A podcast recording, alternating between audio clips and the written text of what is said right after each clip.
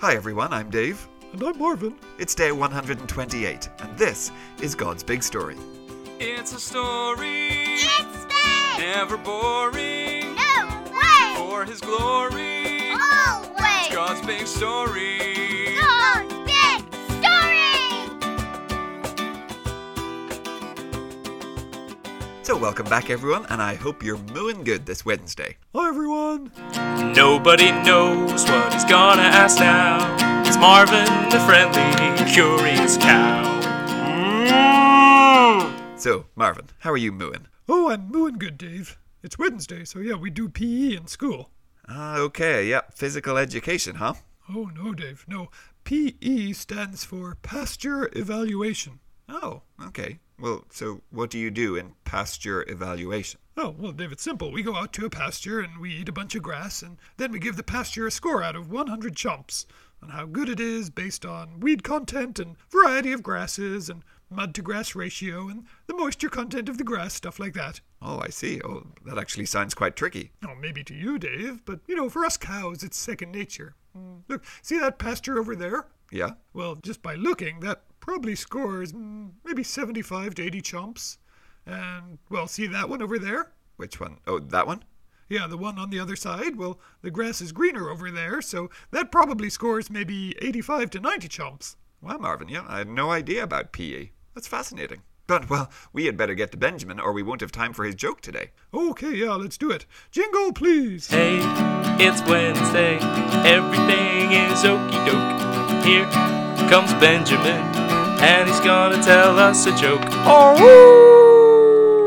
Hi, everyone. Hi, Benjamin. Hello, Benjamin. Yep, sorry, we're running a little bit late today, but we are ready for your joke. Oh, yeah, that's no problem, Dave, but get ready to laugh, because here it comes. So, what did the king of Israel say when his city was under siege?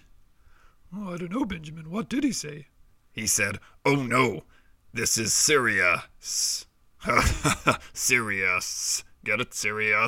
Oh, I get it now, Benjamin, yeah. Because they were from Syria, Dave. See, so Syria, get it? Yes, thank you. And as always, thank you, Benjamin. Oh, yeah, no worries, Dave. Hey, I'll see you guys next Wednesday. Bye, Benjamin. Okay, Marvin, so we had better get to today's reading. Now, yesterday we heard about the siege and how terrible it was in Samaria. Okay, yeah, but Elisha said it was going to get better, right? He did, and so our old friend Andrea is going to read to us what happened next. Oh, hi Andrea. Hello folks, and today's reading is taken from Second Kings chapter 7 verses 3 to 20. There were four men who had a skin disease. They were at the entrance of the gate of Samaria. They said to one another, "Why should we stay here until we die? Suppose we say we'll go into the city. There isn't any food there and we'll die. But if we stay here, we'll die anyway. So let's go over to Aram's army camp. Let's get ourselves up. If they spare us, we'll live. If they kill us, we'll die." At sunset, they got up and went to Aram's army camp. They arrived at the edge of it, but no one was there. The Lord had caused the soldiers of Aram to hear a noise. It sounded like chariots and horses and a huge army. So the soldiers said to one another, "Listen, the king of Israel has hired the Hittite and Egyptian kings. He has paid them to attack us." So the soldiers of Aram had run away at sunset. They had left their tents and horses and donkeys behind. They had left the camp just as it was, and they had run for their lives. The men who had a skin disease arrived at the edge of the camp. They entered one of the tents. They ate and drank. Then they took silver, gold, and clothes. They went off and hid them. They returned and entered another tent. They took some things from it and hid them also. But then they said to one another, "What we're doing isn't right. This is a day of good news, and we're keeping it to ourselves. If we wait until sunrise, we'll be punished. Let's go at once. Let's report this to the royal palace." So they went. They called out to the people who were guarding the city gates. They told them, "We went into Aram's army camp. No one was there. We didn't hear anyone. The horses and donkeys were still tied up. The tents were just left as they were." The people who guarded the gates shouted the news. It was reported inside the palace. The king of Israel got up in the night. He spoke to his officers. He said, I'll tell you what the men of Aram have done to us.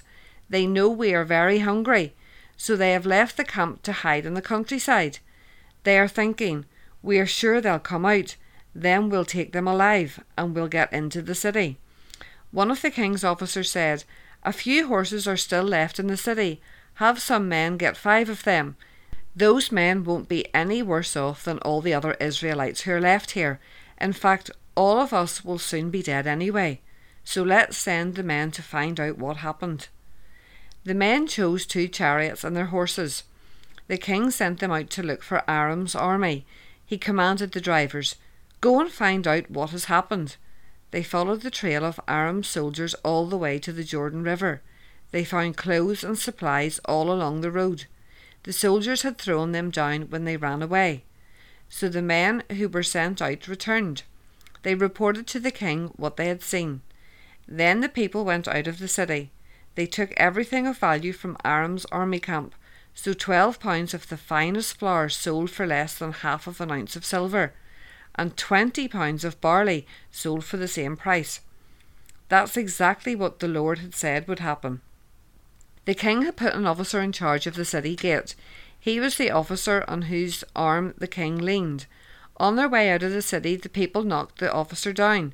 In the entrance of the gate, he was crushed as they walked on top of him, and so he died. That's exactly what the man of God had said would happen. He had said it when the king came down to his house.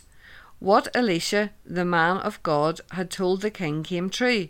Elisha had said, about this time tomorrow, flour won't cost very much. Even 12 pounds of the finest flour will cost less than half of an ounce of silver. You will be able to buy 20 pounds of barley for the same price. That's all you will have to pay for those things at the gate of Samaria.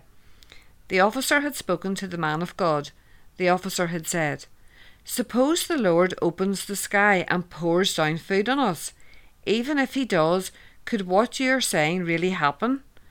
The man of God had replied, you will see it with your own eyes, but you won't eat any of it.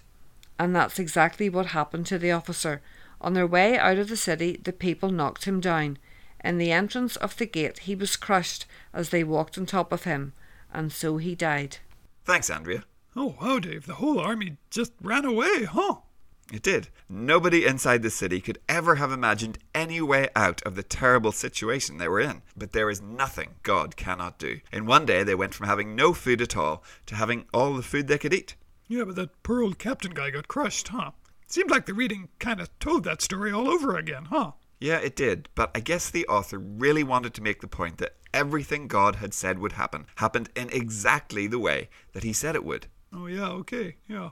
Now, that's not anything new for us. We've talked about how God is omniscient before. Oh yeah, he knows everything, right? That's right, he does. And that is a real comfort, especially when things go wrong. If something terrible happens, well, it doesn't take God by surprise. He doesn't have to change his plans and do something different than he was going to do anyway. He knows exactly what's coming. He knew this pandemic was coming. He knows how long it's going to take for us to deal with it. Today, thank God that we can rest, knowing that even though we do not know what tomorrow will bring, he definitely does. And he is all ready to walk through it with us. Oh, the good cowherd. Yes, I mean, we'd usually say shepherd, but yes, cowherd is fine too. But we are definitely out of time, Marvin, so let's say goodbye, and we'll be back tomorrow. Okay, yeah, well, bye everyone. See you tomorrow. Goodbye. We'll see you soon.